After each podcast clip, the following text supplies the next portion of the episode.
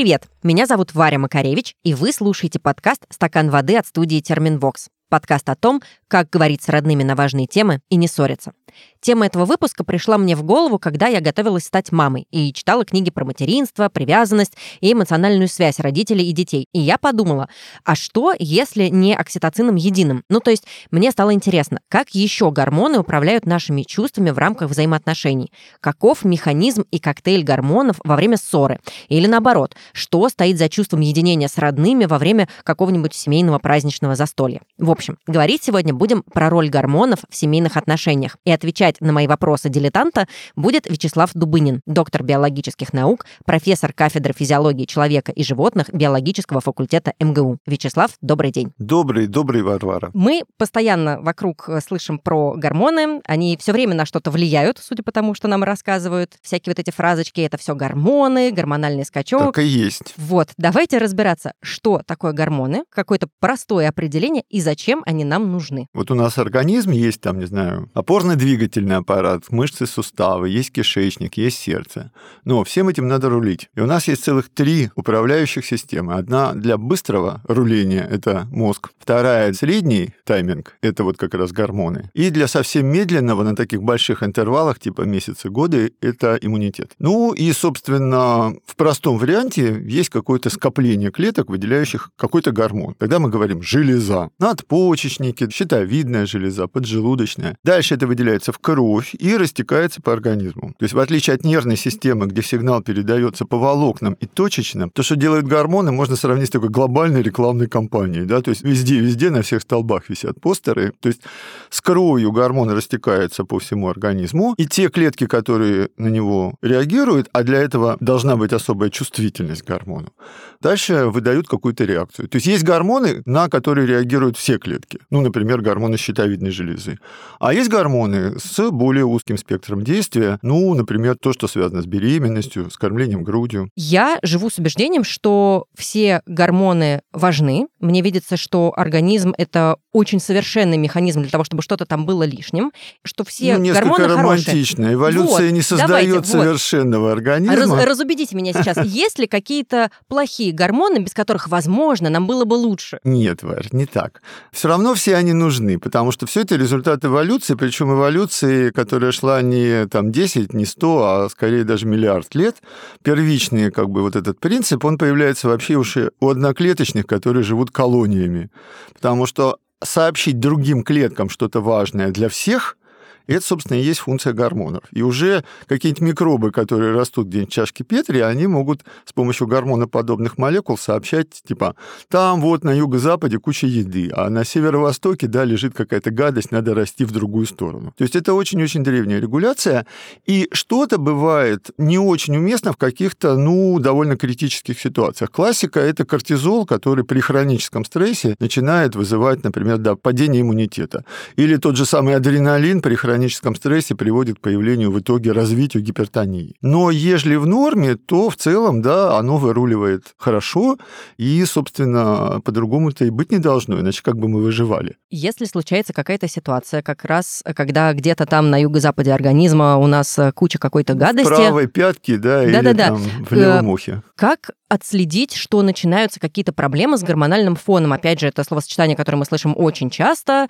Вот сбился гормональный фон, что-то не так. Есть ли какие-то приметы, как это вычислить и понять, как просканировать себя? Ну, собственно, вы начинаете понимать, что что-то как-то вот не так ощущаете свое тело, свою кожу, где-то что-то шелушится, где-то что-то краснеет, вот, боли какие-нибудь появляются, да, хочется припадать на правую ногу, ну и так далее. Вот. э, Иногда это сбой в нервной системе, иногда в эндокринной, иногда в иммунной, иногда просто в правой коленке, да, что-то там такое выросло. Но гормональные эффекты, они, как правило, все-таки довольно распространенные. Частая история, например, проблемы со щитовидной железой. Да, она у нас, как известно, в нижней части шеи, и гормоны, которые она выделяет, тироксины, они действительно нужны для каждой клетки организма. Прям для каждой. От мозга до, опять же, правой пятки. И эти гормоны регулируют общий уровень энергообмена, то есть насколько какая-нибудь глюкоза идет на выработку энергии и потом на какие-то такие активные функции. А одна из активных функций – это постоянное деление клеток, особенно в коже, в слизистых, там, в красном костном мозге. И вот если что-то не так со щитовидкой, упс, начала там шелушиться кожа, да, и вот уже там когда заеды в уголках губ, что-то волосы плохо растут, вот что-то иммунитет упал. То есть на самом деле симптомы очень порой общие. И откуда они ползут, не всегда понятно. Ну, то же самое плохая работа щитовидки приводит к тому, что мозг какой-то виловатый, депрессивный, да, и человек, например, зачастую идет к психотерапевту и типа, у меня депрессия. А у тебя не депрессия, а у тебя плохо работает щитовидка. А, слушатели сейчас не видят, но я очень активно киваю, потому что это абсолютно моя история, и я пошла к терапевту с жалобами на депрессию, а оказалось, что у меня проблема с щитовидкой. А проблема со щитовидкой, потому что на самом деле, к сожалению, да, наша иммунная система зачастую щитовидку атакует. И вообще иммунная система, она такое государство в государстве, вроде службы безопасности, и иногда делает то, что как бы сама считает нужным, а для государства не очень полезно. Например, аутоиммунные заболевания. То есть с точки зрения иммунной системы гормональные все эти железы очень странно себя ведут. Они все время что-то выделяют. И как бы вроде гормоны, но кроме гормонов там могут быть еще какие-то молекулы, на них могут возникнуть антитела, и тогда пойдет атака. И вот, к сожалению, и щитовидка, и поджелудочная поджелудочные, и надпочечники, даже половые железы порой атакуются иммунной системой. Ну и как бы в случае щитовидки это будет депрессия, а в случае половых желез, например, бесплодие. Мы вышли на очень важный, мне кажется, для нашего подкаста, в принципе, момент, что гормоны влияют не только на наше физическое состояние, но и на психоэмоциональное. Какие еще гормоны могут на какие эмоциональные состояния или к каким эмоциональным состояниям привести и повлиять? Ну вот гормоны роста, например, они дополняют активность щитовидки, тоже вот активаторы такие, да, они до там, 20 лет помогают нам расти, ну или там до 16, до 18, у кого как, а потом работают в помощь э, щитовидной железе и общий энергообмен увеличивают. Ну, а всем известный мелатонин, гормон сонного состояния, наоборот, подтормаживает работу нервной системы. И это вот такие тотальные эффекты. А есть эффекты более конкретные, то есть есть, например, гормоны, которые влияют только на активность центра жажды, центра голода, или на активность половой сферы, на активность родительского поведения. Ну, вообще гормонов десятки и десятки. И на самом деле история, что гормон выделяется железой, это вот только вершинка айсберга.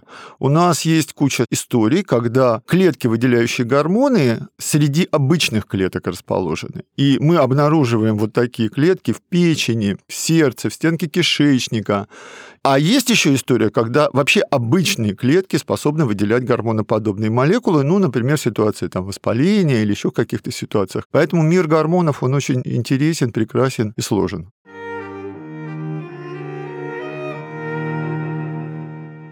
Так или иначе, объяснить, что происходит с нашими чувствами, эмоциями и переживаниями, бывает сложновато. Да, где-то действительно замешаны тонкие гормональные процессы. Где-то всему виной сочетание разных событий и наше восприятие, которое основано на определенном жизненном опыте.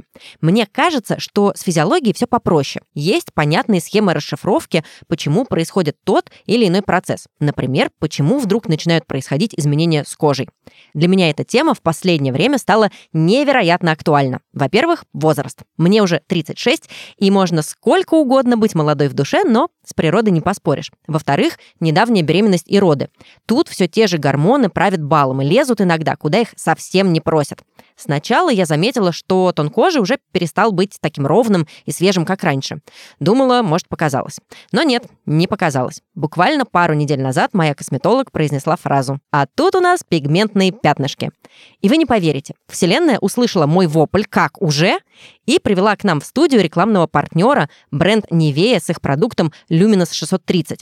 Чтобы не быть голословной, я, конечно, попросила их средства, чтобы протестировать дома и посмотреть, будет ли результат. Но для начала решила немножко разобраться в проблеме.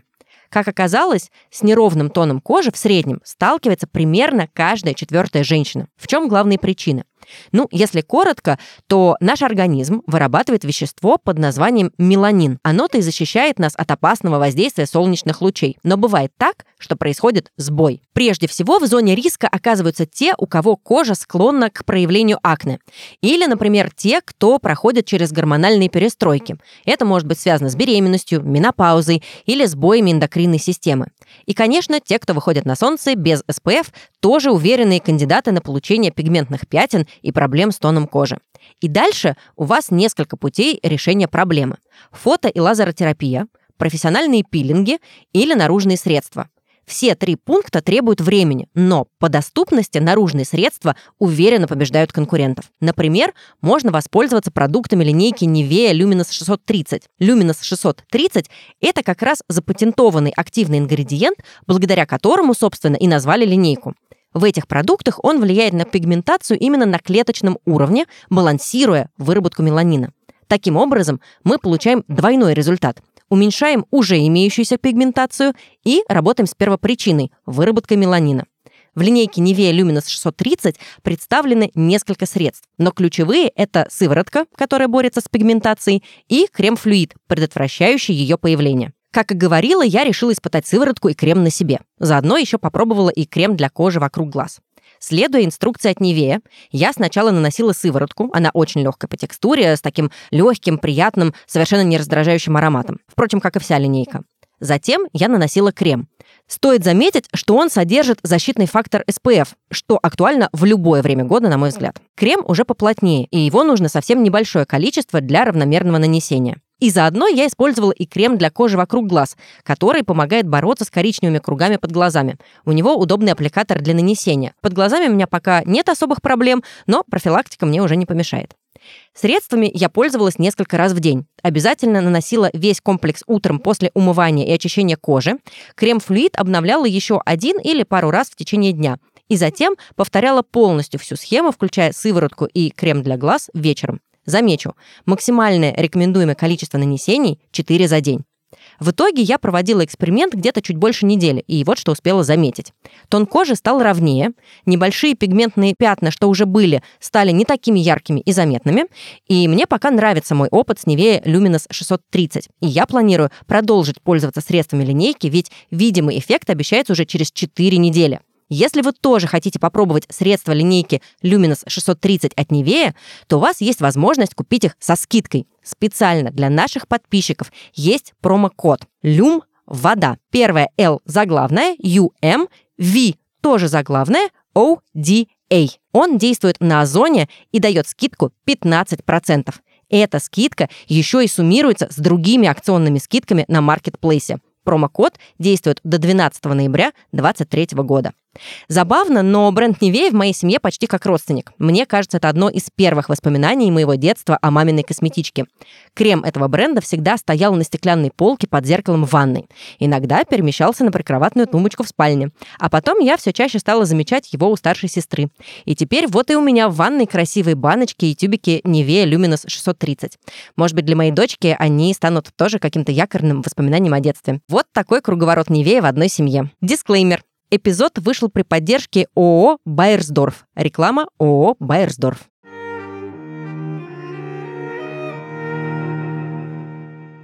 Я сейчас эм, попробую сделать следующее. Я буду приводить вам ситуацию, а мы попробуем, вы вернее, я-то вряд ли, разобрать, а что же, какие гормоны там в этот момент работают. Давайте представим, что человек проходит через э, какую-то активную ссору, он злится. Что в этот момент гормонально происходит в его организме? Ну, смотрите, злиться, ссора, это все начинается с мозга. Вот что-то такое, пошла информация, которая не соответствует вашим ожиданиям. Вот этот дисбаланс вызывает негативные эмоции, и и у нас есть в мозге структура, которая, собственно, все это аккумулирует. Она называется миндалина, амигдала, в глубине височных долей. Это не та миндалина, которая в горле, да, это та, которая в мозгу. Это та, которая еще за страх, по-моему, отвечает. А она много за что отвечает. За страх, за агрессию, за эмпатию, за лидерство, да, за собственность она отвечает. Ну и, в частности, она вот аккумулирует вот эти стрессогенные сигналы. И дальше именно она подталкивает нас запускать некое поведение, ну, например, спорить, да, а то и вообще драться, или, наоборот, там, рыдать, плакать, бить посуду сигнал передается в кору больших полушарий для запуска поведения. Но от той же миндалины сигнал передается вглубь мозга к структуре, которая называется гипоталамус. И вот гипоталамус как раз запускает уже реакции эндокринной системы. Гипоталамус, да, выделяет особый гормон, который называется кортиколиберин. Кортиколиберин запускает выделение из гипофиза адренокортикотропного гормона, еще одного. А уже адренокортикотропный гормон дотягивается до коры надпочечников, и кора надпочечников выделяет, например, кортизол. Что это вообще? Зачем это нужно? Кортиколиберин, первый в списке, как раз усиливает реакции страха, тревоги, а порой в сторону агрессивности, сдвигает работу мозга. То есть он не только гормон, но еще и фактор, серьезно влияющий на нервные клетки.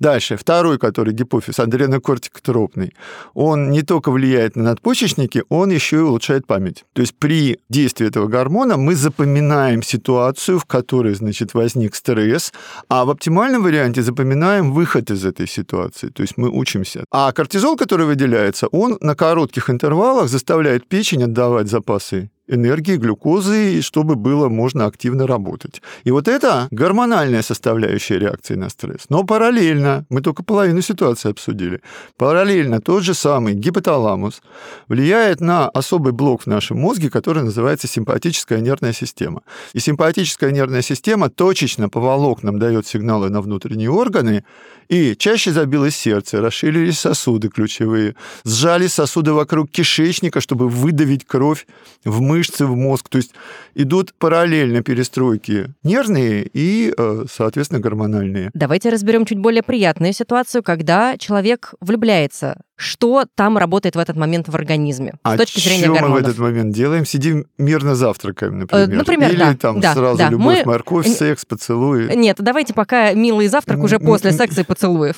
А, после? Да. Ну, это тоже важно, потому что вы же уже на таком как бы позитивном гормональном фоне. Опять же, на самом деле, это сложная нейроиммуноэндокринная смесь, коктейль такой, да, и когда мы говорим именно о наших ощущениях, эмоциях, здесь одними гормонами мы по-любому не ограничимся, нужно обязательно подключать вещества, которые называются нейромедиаторы, которые между нейронами передают сигнал. Но фокус в том, что действительно одна и та же молекула, она может быть гормоном и с кровью разноситься по телу и влиять на все на свете, и она же может выделяться из нервных волокон точечно и работать как нейромедиатор.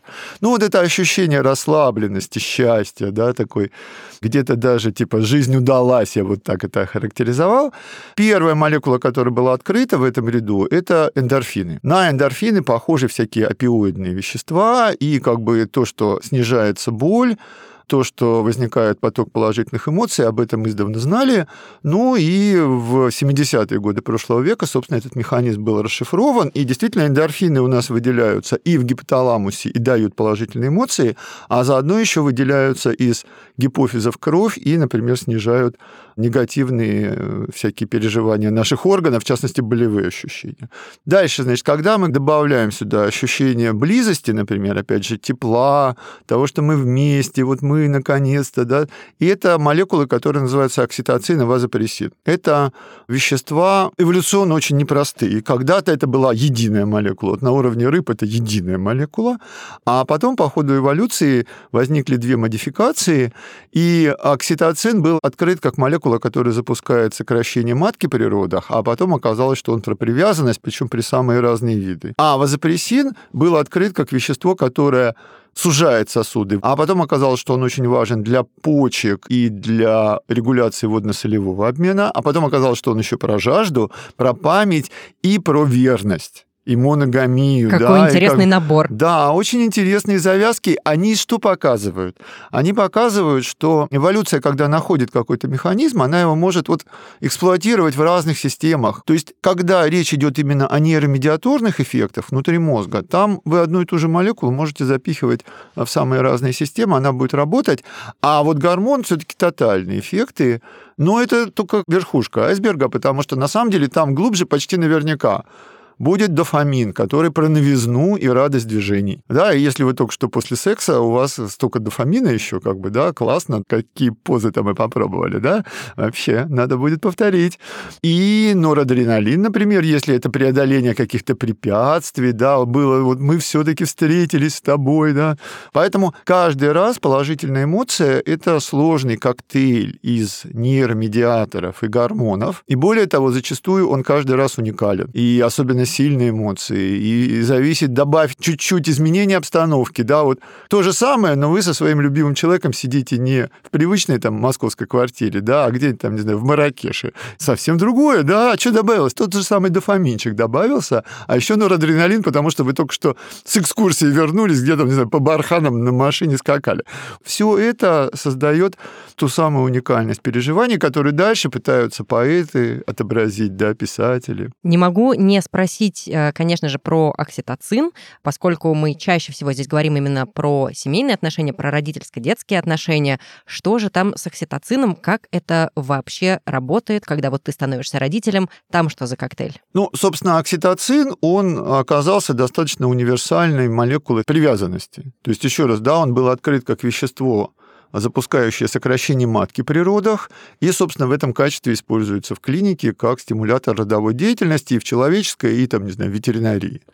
Дальше оказалось, что он сокращает не только матку, но и протоки молочных желез. И вместе с еще одним гормоном, который называется пролактин, он очень важен для работы молочной железы, для лактации, и это тоже отдельная сфера наша, млекопитающих. А потом оказалось, что он про привязанность. И сначала открыли сферу материнско-детской привязанности, потом оказалось, что это привязанность в паре, и действительно во время секса много выделяется, особенно после оргазма, очень мощное выделение окситоцина, и вот эта взаимная настройка партнеров идет. А потом оказалось, что он вообще про дружескую привязанность, и вообще любое приятное прикосновение вызывает выделение окситоцина, а он про то, мы вместе, да, мы свои, потому что мы очень социальные существа, и, кроме того, оказалось, что окситоцин улучшает иммунитет. Дополнительный такой бонус. То есть создание комфорта в своем сообществе. Недаром люди собираются по интересам, да, там раз, и все пришли на один рок-концерт или еще чего-нибудь. То есть, например, хорошая и это ключевое слово, семейное застолье с точки зрения дружественности, если это родственники, которые друг к другу хорошо относятся, а бывает по-разному, то ну, это да, как раз ну... очень полезно для здоровья, потому что мы получаем тот самый окситоцин, который нам нужен для Ну, опять же, иммунитета. мы получаем мощнейший коктейль, в составе которого окситоцин один из главных компонентов. И здесь окситоцин очень явно выделяется, когда идут взаимные прикосновения, да, то есть пожали руки, окситоцин, обнялись, поцеловались, тем более окситоцин. Почему спортсмены обнимаются, да, там, после забитого гола, мяча и так далее? А прям есть прямые исследования, что чем больше команда обнимается, тем больше окситоцина, даже если это здоровенные двухметровые баскетболисты, и лучше здоровье, и лучше сыгранность, и как бы вот эти объятия, они не просто так. И поэтому во многом мы заводим домашних животных, кто-то просто, не знаю, кактус обнимать готов, или мягкую игрушку, да, и вот это вот ми-ми-ми эффекты, они тоже во многом окситоциновые. Про объятия спортсменов, это очень классный факт, я не знала, я расскажу своему племяннику, он футболист, скажу, чтобы чаще обнимался со своими ну, сокомандниками после забитых мячей. По крайней мере, начинается с того, что дай пять, а дальше собственно, да.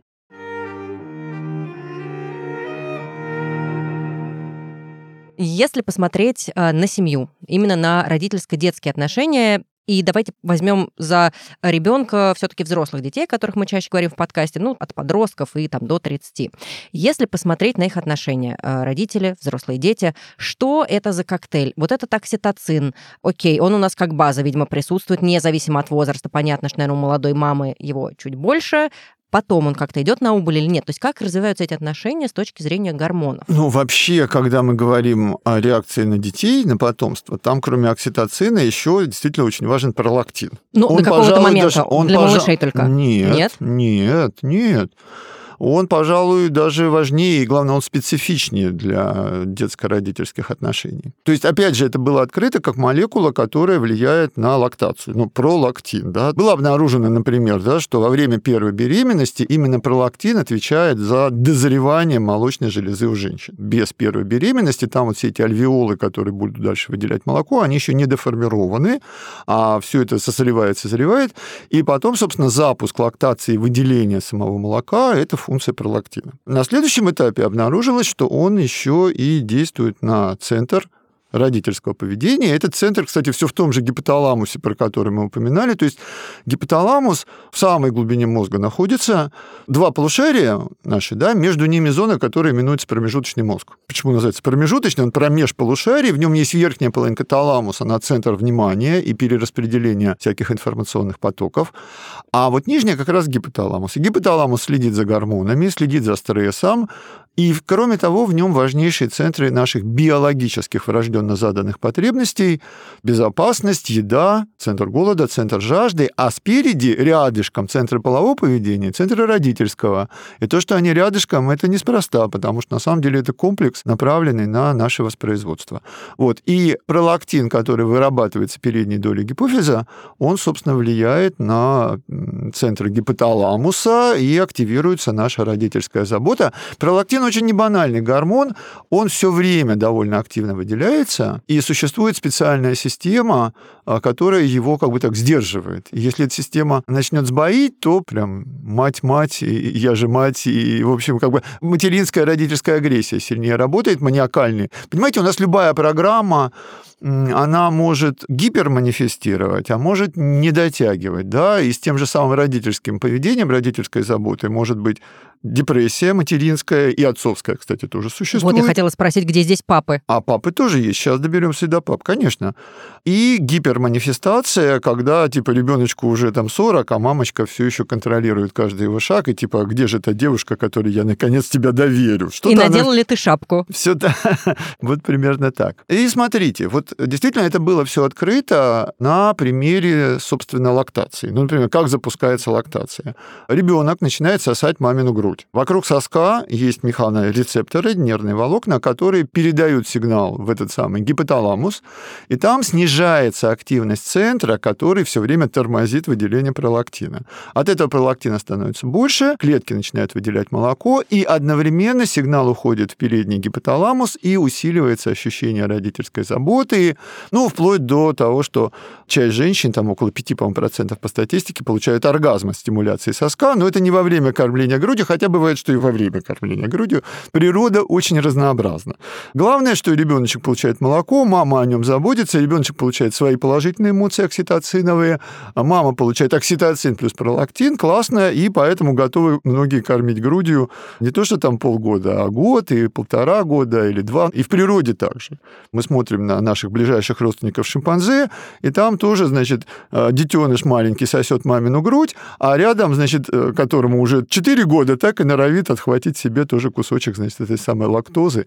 Ну, кстати, этот механизм работает и в мужском организме. Вообще, откуда у мужчины молочные железы? Я да? вообще слышала миф, э, простите, вы, может быть, вы сейчас его развеете, может быть, это не миф, а, что у мужчин тоже может выделяться молоко, если пролактин это начинает не, шарашить. Это не миф, вот. это не миф, это вполне как бы как это, медицинский, физиологический факт. Вообще, когда развивается эмбрион, то организм по умолчанию закладывается как женский. Идет закладка молочных желез в том числе. Но дальше, когда уже, собственно, где-то там на третьем месяце начинают у мужчин работать не эмбриональные яичники, а эмбриональные семенники, то развитие молочных желез затормаживается, ну и, собственно, так и остается в таком зачаточном состоянии.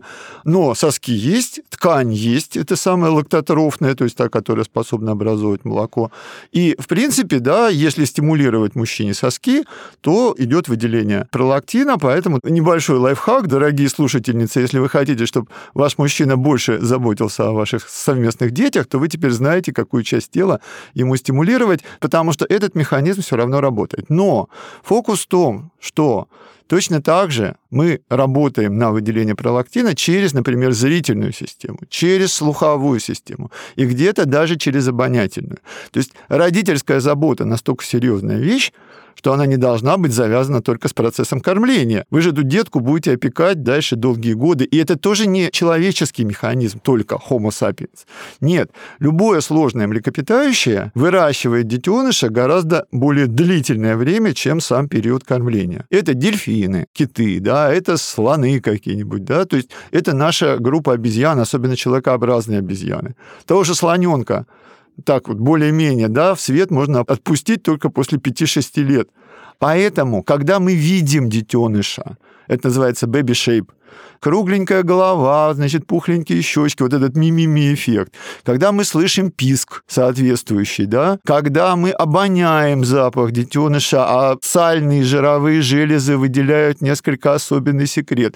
Все это тоже работает на выделение пролактина, поэтому мужчину не нужно кормить ребенка грудью, достаточно смотреть на него, и как бы постепенно все это расходится. Но природа-то разнообразна. Есть, например, летучие мыши, где э, самец кормит э, детенышей наравне с самкой. Удобно. И у него, да вообще классно, да. Ну и детку не забудь покормить. Да-да, дорогая, конечно, иди, иди на встречу с подружками. Все будет хорошо. Лети, лети на встречу с подружками. То есть флеш-форвард от малышей, даже когда нашим детям 20-30 лет, окситоцин, пролактин где-то там глубоко отвечают все еще за нашу привязанность и заботу о них. Или что-то еще подключается? А, конечно, память подключается, да. То есть на самом деле всегда проблема и у человека, а уж тем более у животных, является первый запуск родительского поведения, когда вот эти врожденные механизмы, они конечно, существуют, но они работают не очень надежно еще. Да? Я думаю, любые собаководы и кошколюбы знают, что с первым выводком часто проблемы. Не так кормят, там, затаскал, это не согрело.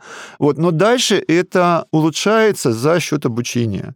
И к врожденным, как это, рефлекторным практически механизмам, я не очень люблю слово инстинкт, потому что как бы оно такое не очень сейчас научное. Я слышала, да, что от него отказываются. Ну, есть гораздо более точная формулировка биологические потребности. Да? Нейросети, как красиво звучит, нейросети связаны с биологическими потребностями. Это, и главное, что это правильнее и понятнее, как, где их там искать. Так вот, эти нейросети, они исходно работают не очень надежно, но когда над ними надстраивается кора больших полушарий и сигналы памяти, то все, и вы смотрите на свою детку, которой там уже там 25 лет, а все видите того младенчика, да, и пролактин все равно выделяется. Я не скажу, что это прям норма, но это в пределах э, более-менее допустимого, если вы все-таки не душите инициативу вашей дочки или вашего сына и позволяете, в конце концов, более-менее э, автономно существовать. Все хорошо в разумных пределах. Это ну правда. и, кстати, у животных то же самое. И что только не описывается в тех же самых стаях шимпанзе. И варианты материнской депрессии, и варианты, когда бездетная самка крадет детеныша, младенца, да, у другой самки. И такое бывает. Любая система может слететь с катушек. Правда ли, что гормоны — это в какой-то степени наследственная история? Понятно, что мы от родителей наследуем гены, а что с гормонами? Смотрите, есть сам гормон, но не меньшую значимость имеют те чувствительные белки, которые реагируют на гормоны и находятся на поверхности клеток рассчитанных на, собственно, гормональное воздействие. Получается, что с каждым гормоном связано, ну уж не меньше двух, а то и трех десятков генов, которые отвечают за его синтез, за его выделение, за его восприятие и реализацию всяких там каскадных эффектов. И любой сбой и любая, так сказать, вариация, она в итоге приводит к тому, что у кого-то система окситоцина ярко работает, у кого-то слабее, у кого-то система пролактина ярко работает, у кого-то слабее. Ну и вклад генов, как правило, в случае гормональной системы оценивается, ну, как 60-70%. Но дальше потом идет жизнь, какие-то индивидуальные вариации, там, не знаю, питания, стресса, накопления опыта. Потому что есть гормоны, которые, ну, довольно независимо от нервной системы работают. Ну, не знаю, там какой-нибудь лептин. Его выделяет жировая ткань. И, соответственно, он регулирует аппетит, и вашим, как бы, таким вот даже стрессовым состоянием, может, тем более состоянием влюбленности, на лептин, конечно, можно повлиять, но вот так вот прям сразу влюбился и похудел быстро не получится. А жаль. Да? Ну, жаль, конечно, да. А вот, например, гормоны, связанные с привязанностью, со стрессом, они настолько плотно взаимодействуют с мозгом, поэтому здесь, собственно, в зависимости от того, какой вы, например, накопили опыт, позитивный или, наоборот, травматичный, у вас эти системы могут работать по-разному. Ну, вообще наш организм, он же одна из базовых таких задач, адаптироваться к тем условиям, в которых мы существуем. И как бы, как пошла жизнь, ну, к тому и приспосабливаемся.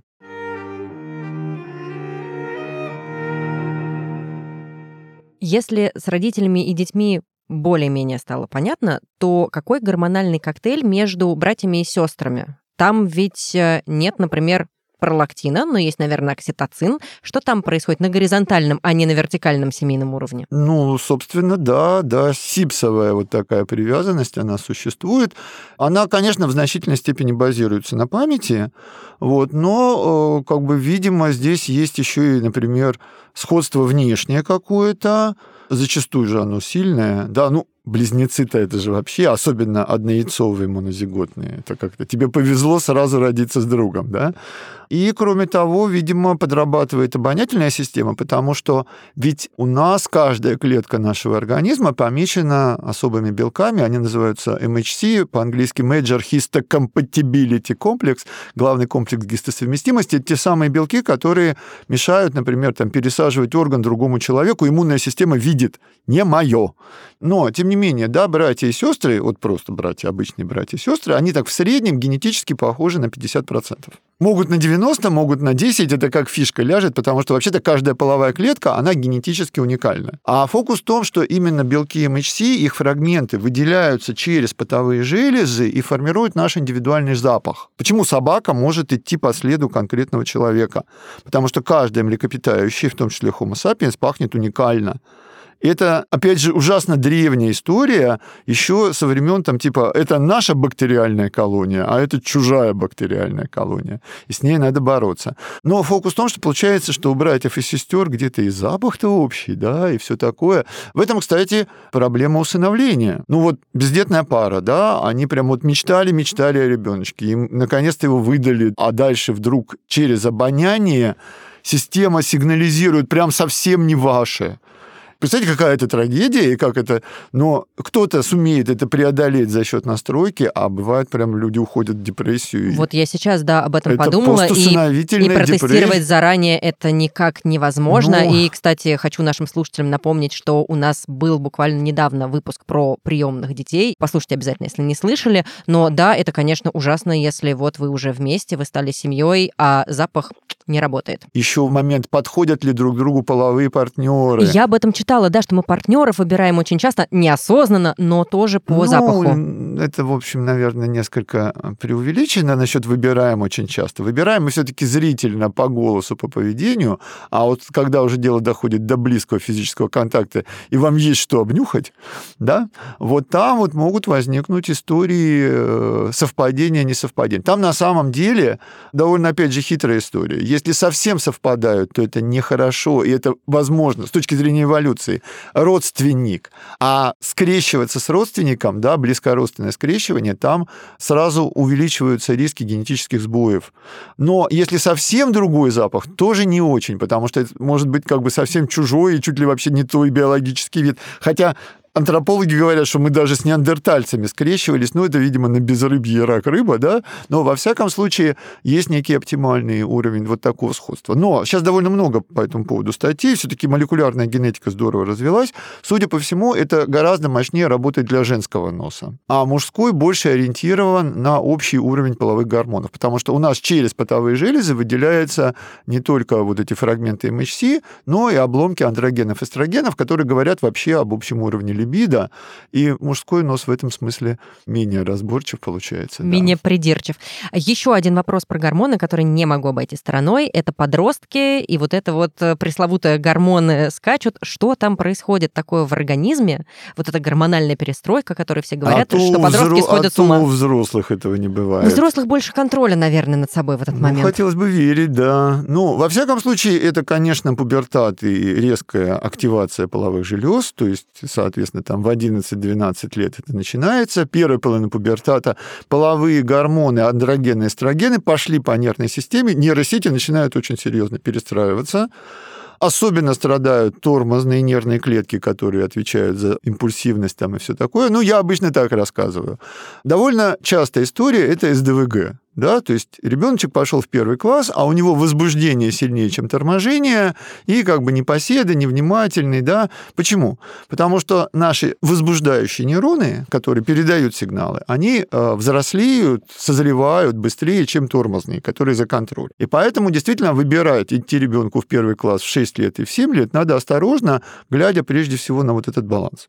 И в 7 лет бывает как бы еще не очень, в 8, в 9, 10 у значительно значительного процента детей все это стабилизируется. Не у всех, потому что бывает и взрослые с СДВГ. Вот, в 10 стабилизировалось, только вы вздохнули с облегчением, тут поперли половые гормоны, и, опять же, тормозные нейроны на них реагируют более интенсивно, сбой баланса торможения возбуждения, импульсивность, э, негативизм.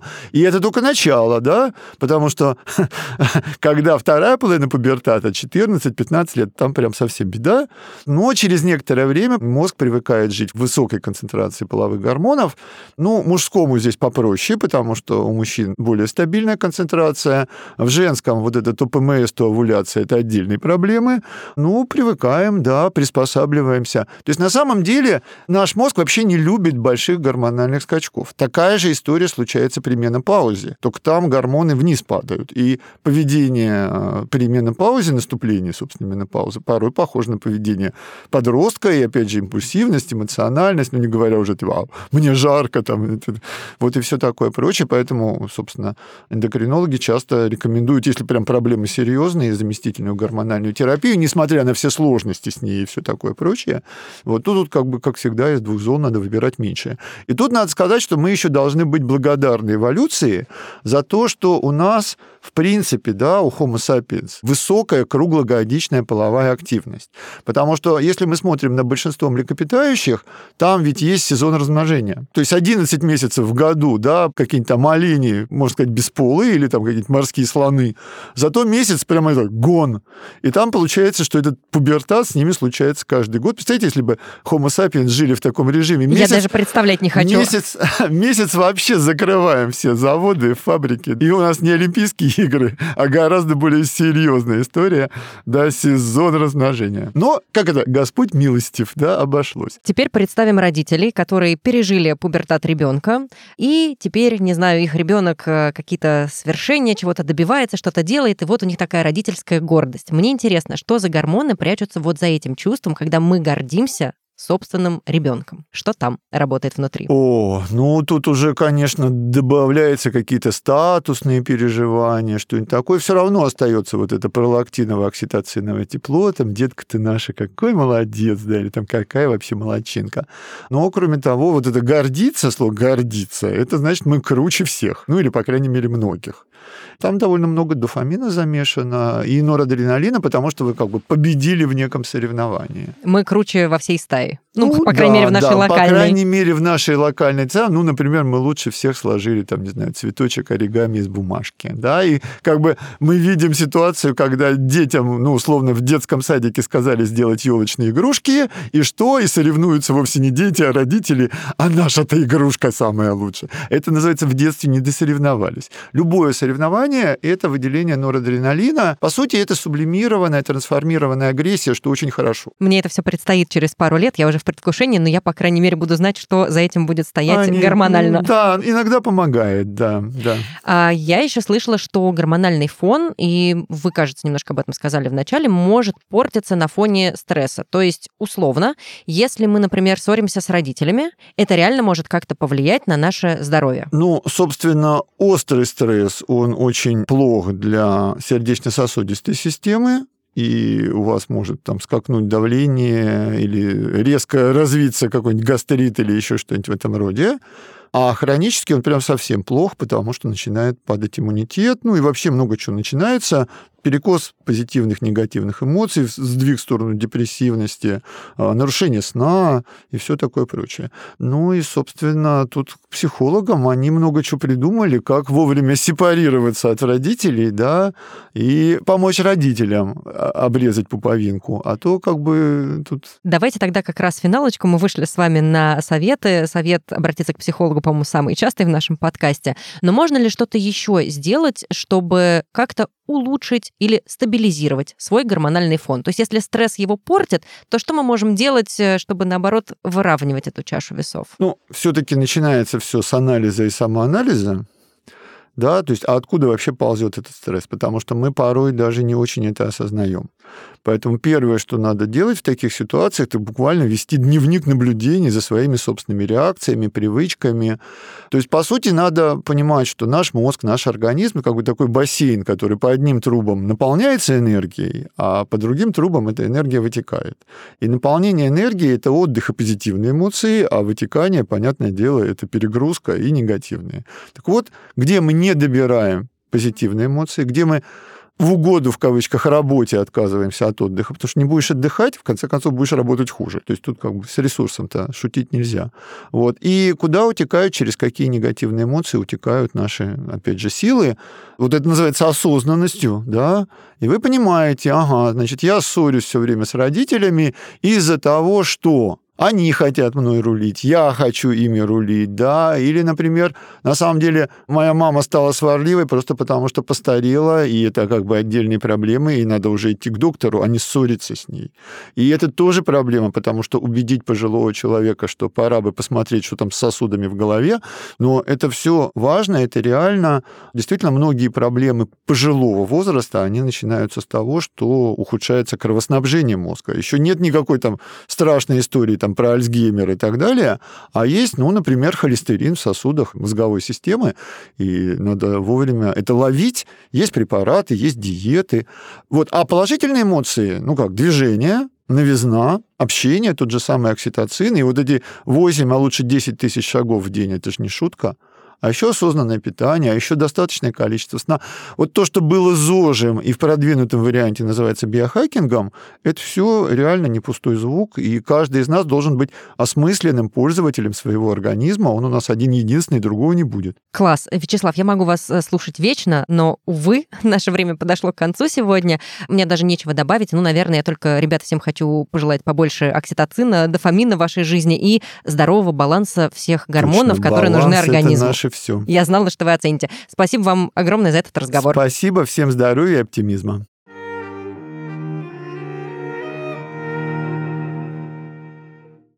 Это был подкаст «Стакан воды» от студии «Терминвокс». Третий сезон в полном разгаре. Мы продолжаем писать выпуски и активно наполнять наш телеграм-канал. В этом сезоне мы стали добавлять туда еще и рекомендации книг и фильмов от наших экспертов по темам выпусков. Не пропускайте, подписывайтесь и ловите годный дополнительный контент. Ссылка на канал, как всегда, в описании. А я напомню, что все наши выпуски всегда ждут вас на всех платформах. На Саундстриме, в Apple подкастах, Google подкастах, Кастбоксе, Яндекс.Музыке и даже на YouTube Ютубе. А мы ждем ваших оценок, звездочек и сердечек. Не забывайте пить водичку. Пока-пока!